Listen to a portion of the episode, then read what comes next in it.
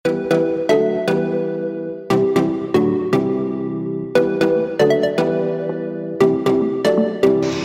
halo Saners, kembali lagi di podcast Majalah Sunday segmen Bangku SMA. Di sini kita akan saling berbagi cerita dan informasi mengenai hal-hal yang penting untuk diketahui kalian, anak-anak SMA dan SMK. Dan bagi teman-teman, kami hadir untuk menjawab kegalauan dan kegelisahan kalian. Kali ini bersama gua Christopher Samuel yang hadir lagi dari Universitas Pancasila dan kali ini uh, gue hadir bersama salah satu narasumber yang sangat berkompeten dalam bidangnya Halo Kak Yuni. Halo. Hai. uh, Oke, okay, uh, jadi sebelumnya kali ini kita akan ngebahas masalah insekuritas yang ada di anak-anak SMA. Oke, okay. uh, sebelum kita masuk ke pembahasannya, boleh dong dikenalin dulu kak. Kak Yuni, pengenalan dulu. Oke, okay. kenalan apa aja sih? Nama atau apa? nama, mungkin pekerjaannya apa, bidangnya apa, gitu. Oke. Okay. Dulu uh, dari eh, SMA mana ya? Oh, oke okay, oke. Okay. Nama aku, nama panggilannya Vina. Nama panggil nama yep. Iya. panggilanku Vina. Uh, aku sekarang domisili ada di Surabaya sebagai guru TK. Terus hmm. um, backgroundku memang belajar tentang psikologi.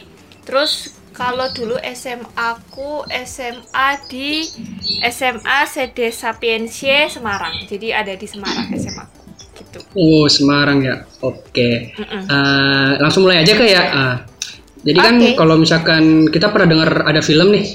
Ada mm. Pak Kak Vina pernah dengar pernah nonton film Imperfect gak? Oh iya iya, nonton dan nangis. Yang buat ah.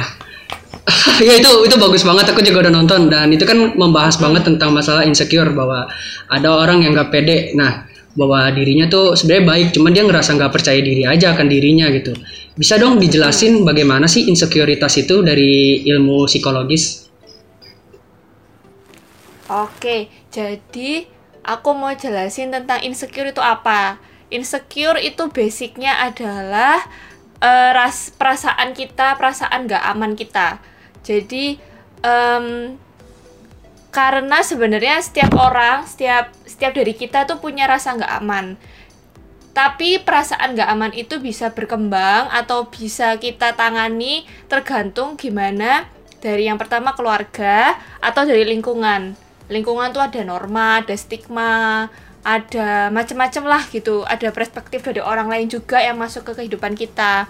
Jadi insecure itu sebenarnya perasaan nggak aman dan kebanyakan sekarang ini timbul itu uh, karena gimana kita berusaha orang-orang itu berusaha untuk mengisi rasa nggak amannya itu dengan sesuatu perilaku yang lain misalnya mencari perhatian atau misalnya nggak percaya diri dengan badannya atau nggak percaya diri dengan uh, apa ya hal-hal yang dia sebenarnya nggak punya gitu kan jadi insecure itu ada kalau kalau aku membahasakannya insecure rasa rasa nggak amannya seseorang yang ditunjukkan dengan sebuah perilaku gitu.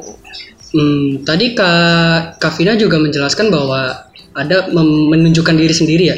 Berarti kalau aku mikir sih mungkin untuk orang-orang yang dia menunjukkan segala hal yang dia punya gitu, dia ngerasa bahwa itu bisa menjadi orang yang insecure ya dalam tanda kutip kayak ya nggak sih Mm-mm, karena dia merasa nggak aman di salah satu kan mm. dia ngerasa nggak aman di salah satu lubang gitu kan nah dia oh, menutupi yeah, yeah. lubangnya itu dengan menunjukkan hal lain gitu loh aku mm. lebih superior di sebelah sini yeah, gitu. oh, padahal dia punya yeah, iya. lubang yeah. yang ngerasa dia ditutupi nggak aman gitu berarti istilahnya insecure itu bukan orang-orang yang kesannya pemalu atau orang yang pendiam malah kadang-kadang orang yang menunjukkan banget dirinya itu dia bisa disebut sebagai orang yang insecure ya oh ada ilmu baru lagi saya jadi uh, jadi emang agak uh, agak berbeda antara insecure dengan minder minder itu kan nggak pede mm -hmm.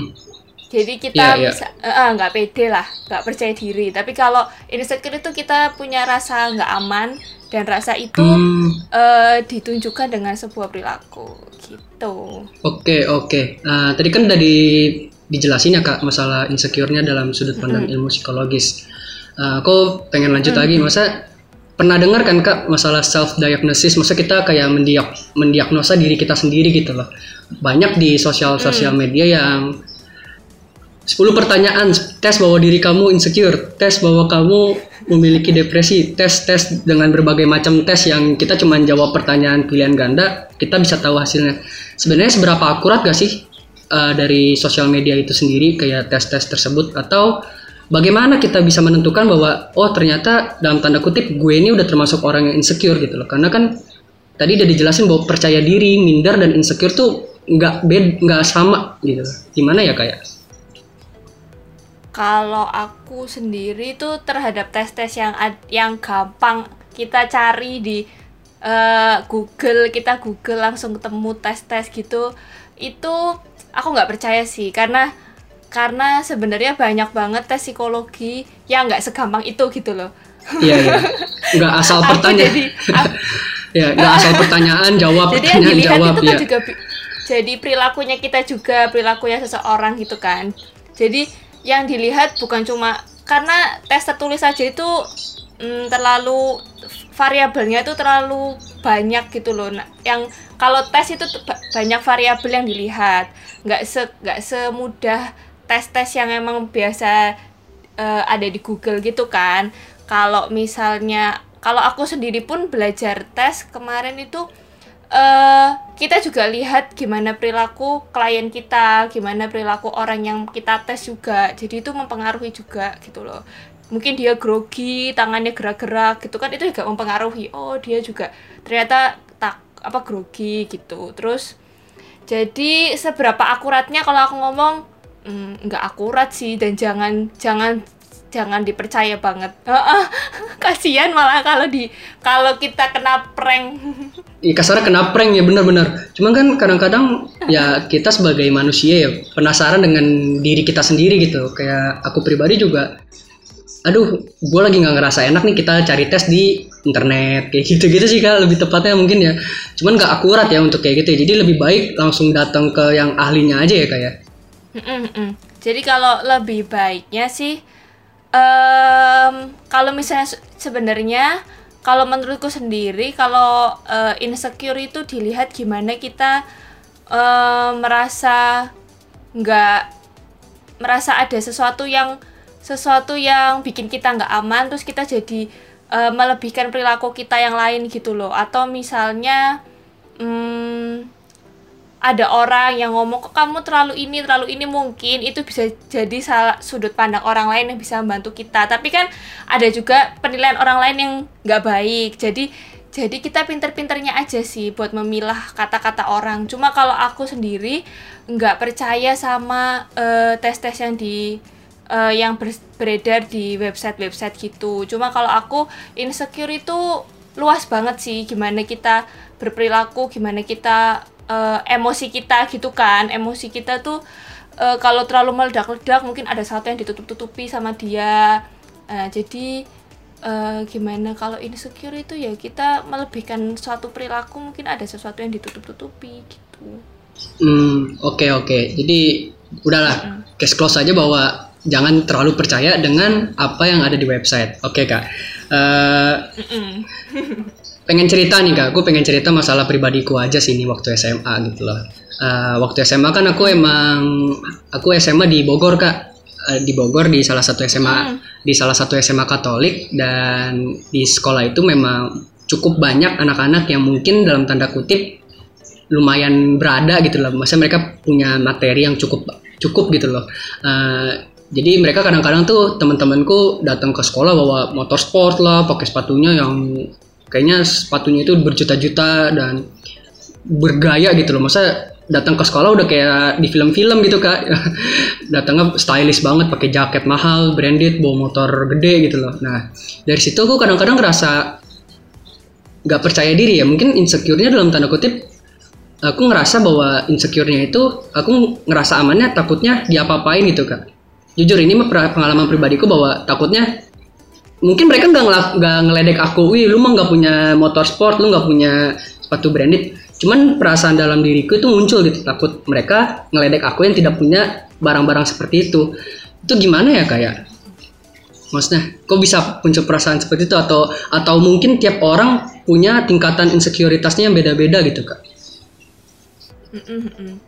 Nah, eh, tiap orang itu punya insecure-nya masing-masing sih karena karena mungkin dari eh, gimana lingkungan kita kayak kamu kan dibentuk eh, kamu ada berada di lingkungan yang emang sekolahnya tuh gaulnya teman-temannya kayak gitu semua kan.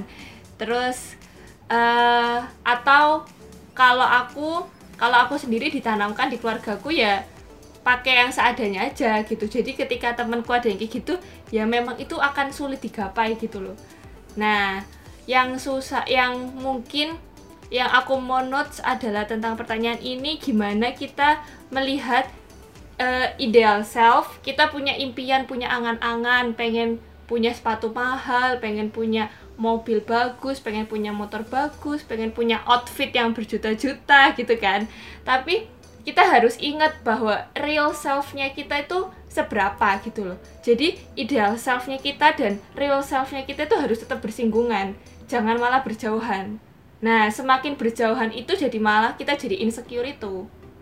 Nah, itu sih. Jadi aku mau eh, ingetin bahwa kita boleh punya eh, kita boleh punya impian, punya motivasi, tapi ideal self kita sama real selfnya kita tuh nggak harus tetap bersinggungan. Jadi eh, nggak bisa nyatu tapi tetap bersinggungan aja gitu nggak apa-apa. Semakin bersinggungan tuh semakin kita merasa aman sama diri kita sendiri, malah bukan menolak diri kita sendiri gitu loh terus yang kedua kita em, yang pasti kita harus kalau aku tuh sekarang lagi lagi menerapkan diriku untuk mindfulness. Mindfulness itu gimana? Kita itu memahami kelemahan dan kelebihan kita. Jadi kalau kita punya kelemahan kita menerima itu semua.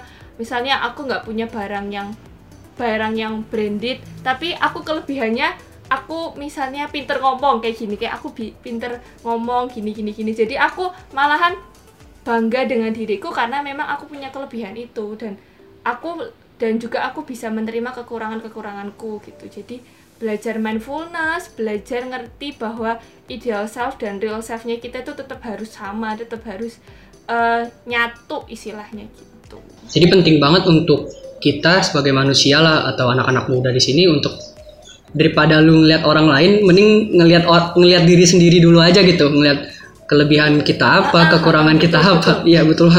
Jadi mungkin insecure betul Ya ya, jadi de- mungkin memang itu kita nggak bisa melawan yang lingkungan seperti itu kali kayak kalau menurutku. Misal kita ngeliat lingkungan kita dengan mereka punya barang-barang branded contohnya atau apa. Cuman daripada kita melawan lingkungan tersebut dengan kita show off, berusaha ngedapetin materi-materi tersebut, lebih baik kita udah kenalin diri lu aja gitu kasarnya ya kayak. Oke oke oke. ah, ah. Jadi karena kita nggak nggak nggak akan bisa fit in ke dalam ke dalam lingkungan sosial semakin kita fit in lingkungan sosial juga jadi berkembang lagi kan Iya, kita benar harus fit in lagi Benar fit banget. in lagi jadi kita harus masuk masuk masuk ke lingkungan yang kita nggak bakal tahu bentuknya kayak gimana gitu kalau aku sih kayak kalau aku pernah mencontohnya tuh kayak em, aku pernah baca di salah satu kayak Bill Gates kalau nggak salah jadi kayak dia tuh kalian tahu semua lah Bill Gates itu sudah Kayaknya. pinter habis itu kayaknya ya ampun gitu kan Iya iya. tapi tapi dia tuh nggak pernah showing off Ah, banget. kekayaannya dia dengan punya jam atau apa mobilnya mahal padahal mobilnya biasa aja yang dia pakai terus jamnya itu ju- juga jam biasa aja tapi dia lebih fokus itu gimana dia berkembang gimana dia mau maju gimana motivasi hidupnya dia tuh jauh lebih baik ke depannya gitu sih kalau aku. Jadi dengan fokus sendiri ya lu udah pasti mungkin dapat materi-materi yang lu inginkan gitu kasarnya kayak dengan kita fokus ke diri sendiri materi-materi yang kita inginkan mung- mungkin mungkin akan datang ke kita sendiri gitu loh. Ya oke oke oke. Eh, tadi kan lanjut nih kayak.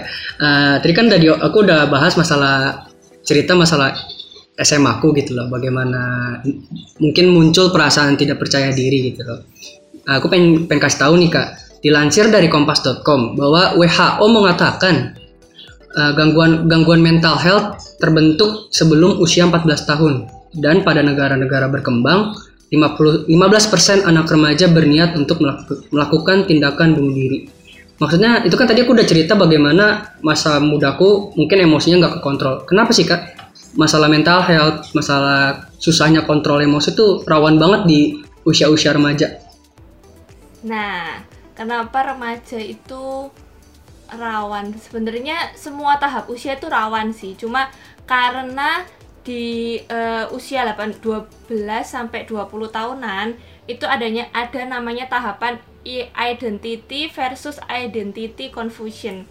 Nah, identity versus identity confusion itu kalau kita nggak bisa sampai ke tahap yang nah itu uh, tahap tahapan itu di mana kita itu kalau anak remaja itu arahnya ke emosian misalnya labil. Terus kenapa kayak gitu? Karena dia lagi mencari jati dirinya.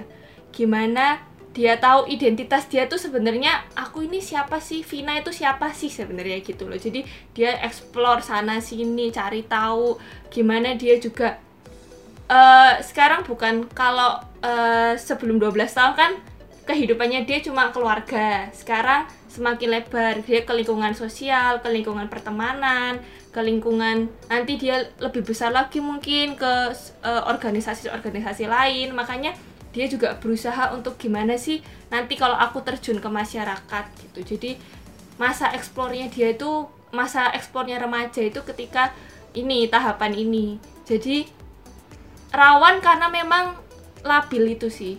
Emosinya juga belum terkontrol terjadi di tahapan usia 12 sampai 20 tahun itu.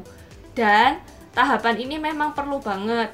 Mereka tuh tahu gimana kesehatan mental itu harus dijaga. Karena uh, perasaan yang kurang aman tadi itu apalagi insecure itu nggak aman terus habis itu dia mencari jati dirinya terus nggak ketemu temu pusing gitu itu malah jadi tambah melemahkan dirinya dan kesehatan mental itu pasti juga bisa terganggu gitu. Mungkin lebih ke mereka anak-anak muda itu kan masa karena masa transisi mereka kaget kali ya. Mentalnya mungkin kaget kali ya. Mereka dari peralihan itu mereka kaget jadi mereka ngerasa depresi. Itu sih yang aku tangkap gitu kak. Uh, cuman uh, ya cuman kan uh, tadi aku udah cerita juga bagaimana aku berusaha self diagnosis masa mencoba diagnosis diriku sendiri gitu loh. Dan terkadang ketika aku ngerasa butuh bantuan aku datanglah ke keluarga gitu loh atau ke temen. Namun sering kali jawaban yang mereka kasih itu nggak menjawab kegelisahan. Ngerti gak kan masa pertanyaan misalkan eh gue lagi kayak gini nih kenapa ya? Mereka ngejawab oh lu udah tenang aja gitu-gitu tenang aja. Padahal kadang-kadang mungkin dari dari sudut pandang pribadiku mungkin orang-orang yang mereka mungkin ngerasa dirinya sedang mungkin depresi atau lagi tidak sehat ya, mentalnya mereka nggak butuh jawaban-jawaban yang tenang aja tenang aja. Mereka butuh solusi. Itu kenapa ya kak? Atau mungkin kita harus ke psikolog gitu loh langsung ke psikolog. Gimana ya kak? Kalau udah perasaan seperti itu kak. Hmm oke. Okay. nah kalau itu sebenarnya tahap di mana memang kita harus ke psikolog sih kalau menurutku loh ya. Karena kalau kamu sudah cerita ke mana-mana kamu sudah uh, curhat kamu sudah melakukan misalnya uh, healing sendiri. Kan uh, kita bisa melakukan healing dengan diri sendiri gitu loh kayak self talk segala macam tapi nggak nggak tapi kita nggak menemukan jalannya gitu loh. Maksudnya masih jalannya buntu aja gimana gitu. Mungkin emang harus ke psikolog. Itu salah satu tanda-tanda yang menurutku memang harus ke psikolog gitu loh. Karena uh, ke psikolog itu memberikan jala, mem, jadi kayak bikin kita klik dan oh jadi aku tuh kayak gini dan harus kayak gini ya gitu. Karena psikolog itu nggak akan enggak nggak memberikan nggak nggak memberikan adva nggak memberikan nasihat sih sebenarnya psikolog itu. Lebih tepatnya psikolog itu menemukan blind spotnya di mana kayak kamu klik dan oh jadi kayak gini ya masalahku. Oh jadi salahku tuh kayak gini. Jadi itu sebenarnya aku berputar-putar sendiri gitu-gitu misalnya gitu loh. Jadi eh, psikolog psikolog itu um, membantu untuk kita untuk jadi kayak oh gini gitu sebenarnya perlu sih emang kita tahu um, adanya fasilitas yang namanya psikolog gitu sebagai remaja-remaja mungkin memang perlu kan kalau boleh nanya nih kak mm -mm. jujur aku sampai sampai sekarang ini belum pernah pergi namanya ke psikolog gitu loh mm -hmm. karena pernah waktu itu aku pengalaman pribadi lagi sini pernah pernah dat, uh, pengen iseng aja gitu tanya ke orang tua. Pengen pergi ke psikolog pengen nanya-nanya aja ngobrol dalam tanda kutip. Padahal pada saat itu aku mungkin sedang butuh namanya yang jawaban tadi kakak bilang gitu loh. Cuman itu tadi keluarga aku bilang udah nggak usah ke psikolog mahal. Emang iya nggak sih kak? Psikolog itu mahal dan jujur kalau pribadiku itu aku belum tahu akses ke psikolog tuh harus pergi ke mana pagi di daerah Bogor aku belum tahu tempatnya di mana gitu. Misalkan kalau kayak dokter-dokter kita sakit perut nih atau ngerasa demam kita tinggal datang ke apotek atau datang ke ya kayak rumah sakit kecil gitulah puskesmas sih kita tinggal dikasih obat gitu loh. Cuman kalau untuk pribadiku terlebih aku di tempat tinggalku gak ada namanya yang dokter psikolog terpampang gede gitu. Jadi aku bingung sih kak lebih tepatnya gimana ya kayak kapan gitunya tuh. Masa pengen jujur pengen gitu. Pengen sekali sekali datang ke psikolog ngobrol aja gitu. Nah kayak curhat curhat gitu. Cuman kayak gak ada waktunya dan bingung mau gimana datangnya. Itu gimana ya kak? Apa bisa, mahal juga? Bisa ketemu aku nanti loh. Kita uh, iya iya iya. Jadi kalau sekarang ini karena pandemi, jadi kan kalau kalau di di daerah Jawa Timur ini yang aku tahu ya, karena karena pandemi gini kebanyakan yang offline itu tutup, Kris, karena karena mereka juga mm, takut takut dengan uh, kondisi yang sekarang ini kan yeah. gitu harus harus jaga jarak juga kan kak mm, ya. mm, terus juga mm. kalau cerita misalnya psikolognya tuh pakai jadi kak pernah pernah ada dosen-dosenku tuh uh, berusaha jadi setelah berapa bulan mereka stop untuk offline tiba-tiba mereka offline lagi ke rumah sakit tapi mereka harus pakai hazmat, face shield segala macam, masker gitu. Terus dia dengerin kliennya juga pakai masker. Kamu nggak bisa denger apa-apa, kita tuh nggak bisa denger apa-apa. Jadi psikolognya gitu loh. Jadi jadi uh, gak, ya gak nyaman kan, banget cerita kayak gitu kan iya iya gitu gak nyaman banget kita ngobrol pakai ma pakai masker pakai facial segala macam gitu ya lanjut kak kalau, kalau sekarang kondisinya memang nggak memungkinkan buat offline. Tapi kalau online itu banyak banget sekarang Chris jadi itu kita itu bisa hmm, kalau kamu tahu aplikasi Halodoc itu ada. Jadi kita bisa pilih ada uh, psikolog siapa aja psikolog mana aja dia pernah pengalaman di mana aja gitu. Ada ibunda ada karib itu semua online basis berbasis online. Jadi kamu bisa texting dengan uh, para para psikolog psikolog di sana gitu. Terus kalau untuk harganya tuh seingatku ya kalau aku tuh pernah kalau aku pernah aku sejujurnya aku juga pernah konseling kok teman-teman semua. Jadi walaupun aku aku sekolah psikologi tapi aku tetap ke psikolog gitu. Jadi jangan pernah underestimate ya. Jadi aku pernah konseling itu kalau di Halodoc aku pernah di Halodoc itu sekitar berapa puluh ribu gitu kok. Di bawah lima nggak terlalu mahal ya? Mm, tapi itu per di bawah lima puluh ribu kak. Uh, uh, tapi itu per 45 menit loh Chris 45 menit mah udah termasuk lama sih kak kalau menurutku mah. Masa kalau untuk di bawah lima puluh ribu gitu loh. Uh, uh, uh itu jadi oh, gas.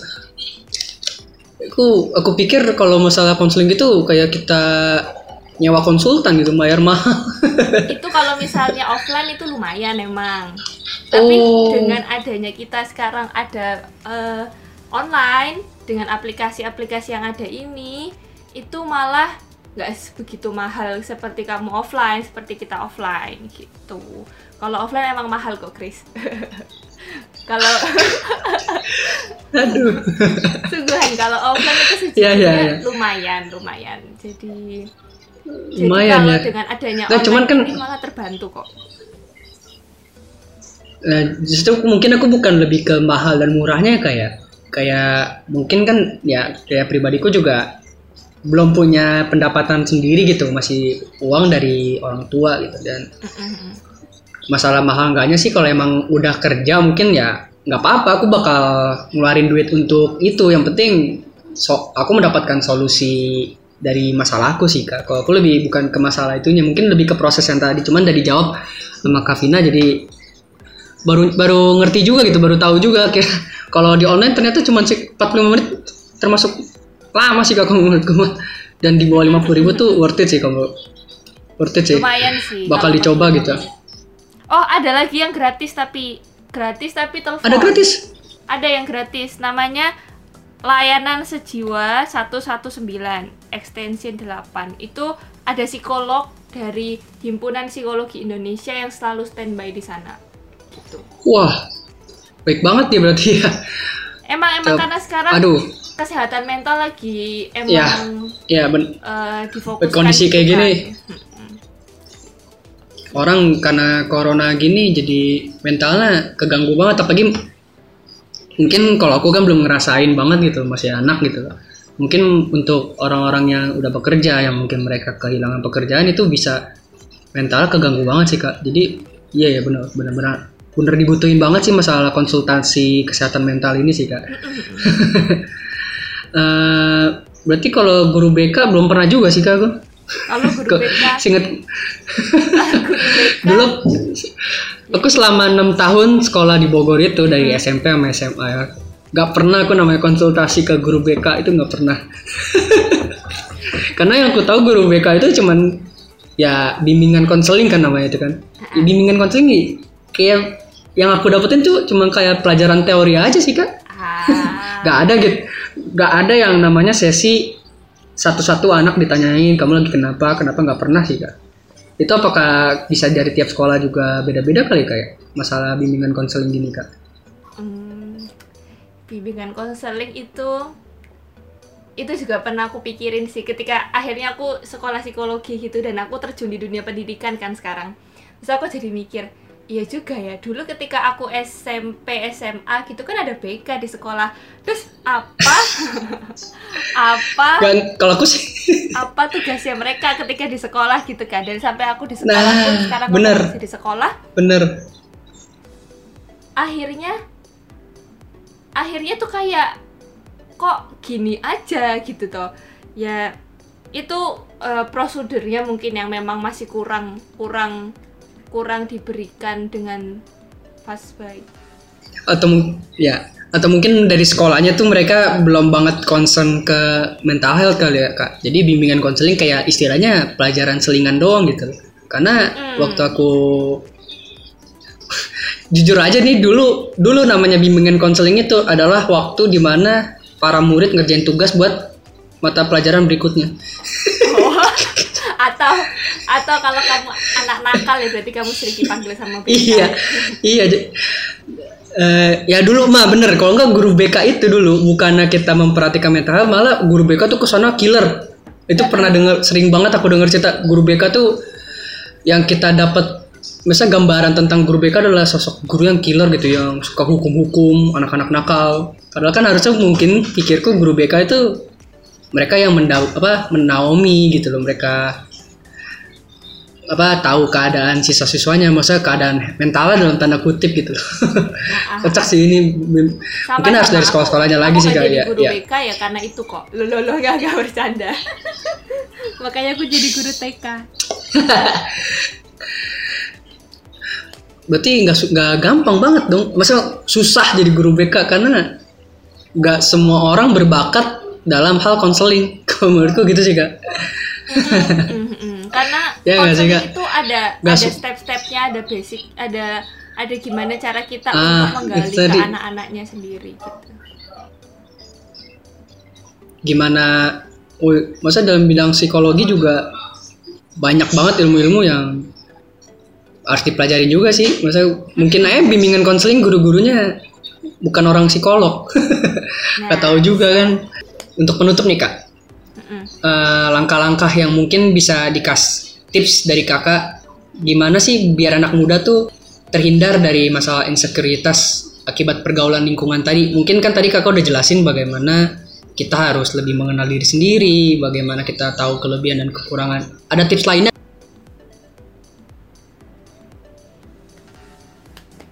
Kalau aku self love, jadi gimana kita eh, mencintai diri kita, gimana kita jadi paham sama diri kita, tahu kelemahan kita, tahu kelebihan kita dan kita jadi mencintai diri kita sendiri gitu loh. Terus ada namanya juga em, kita gimana kalau misalnya walaupun kita melakukan kesalahan ya kita jadi mikir bahwa oh it's okay kita ngelakuin kesalahan. Jadi kita belajar lagi untuk nggak ngelakuin kesalahan itu gitu loh. Jadi yang penting itu ya pertama kita paham diri kita sendiri. Gak apa-apa kalau untuk remaja kita explore ke sana sini tapi dengan aktivitas yang positif dengan explore yang baik dengan explore yang positif juga gitu loh. Terus explore kita sebenarnya punya bakat apa sih? Punya punya kesukaan kita eh, hobi kita tuh apa sih sebenarnya? Nggak apa-apa dieksplor mau main musik mau membaca mau menulis atau mau jadi youtubers kayak sekarang kan. Tapi eh tetap dieksplor nggak apa-apa biar kita paham oh kekurangan kita ternyata ini dan kelebihan kita ini. Jadi kita bisa mengembangkan kelebihan kita dan menjadi standar eh, seseorang yang baik gitu loh. Jadi ke- ketika ketika misalnya standar kecantikan orang itu segini gitu. Jadi kamu bikin standarmu sendiri walaupun aku nggak cantik tapi aku punya standar di mana aku jadi seorang yang cantik dengan kepintaranku juga dengan eh, kelucuanku. Misalnya kamu suka bercanda kamu bisa ngelucu kamu bisa jadi eh, kamu bisa jadi MC yang lucu gitu kan. Sebenarnya nggak masalah sih. Jadi em, tetap cintai diri sendiri tetap mau eh, menghargai diri sendiri dengan kekurangan dan kelebihannya masing-masing gitu Jadi penting banget namanya mencintai diri sendiri, mengetahui kekurangan, kelebihan. Jadi maksudnya gak apa-apa lu punya kekurangan, cuman kekurangan itu jangan membuat lu jadi minder sehingga lu jadi insekuritas. Oke oke. Oke, makasih banget Kak Vina atas hari ini. Banyak banget hal-hal yang bisa dipelajarin dari podcast hari ini. Dan untuk teman-teman, kita juga udah tahu kan tadi bahwa kita mengerti harus tahu kekurangan dan kelebihan dan lebih mencintai diri kita sendiri. Oke, eh, terima kasih banget Kak Yovina untuk hari ini dan bagi teman-teman yang kepo dengan majalah Sunday bisa dilihat di majalahsunday.com. Jangan lupa juga nih follow sosial media kita di Twitter @majalahsunday, Instagram kita di majalahsunday.com dan nantikan episode podcast Bangku SMA selanjutnya. Dadah, makasih Kak Vina. bye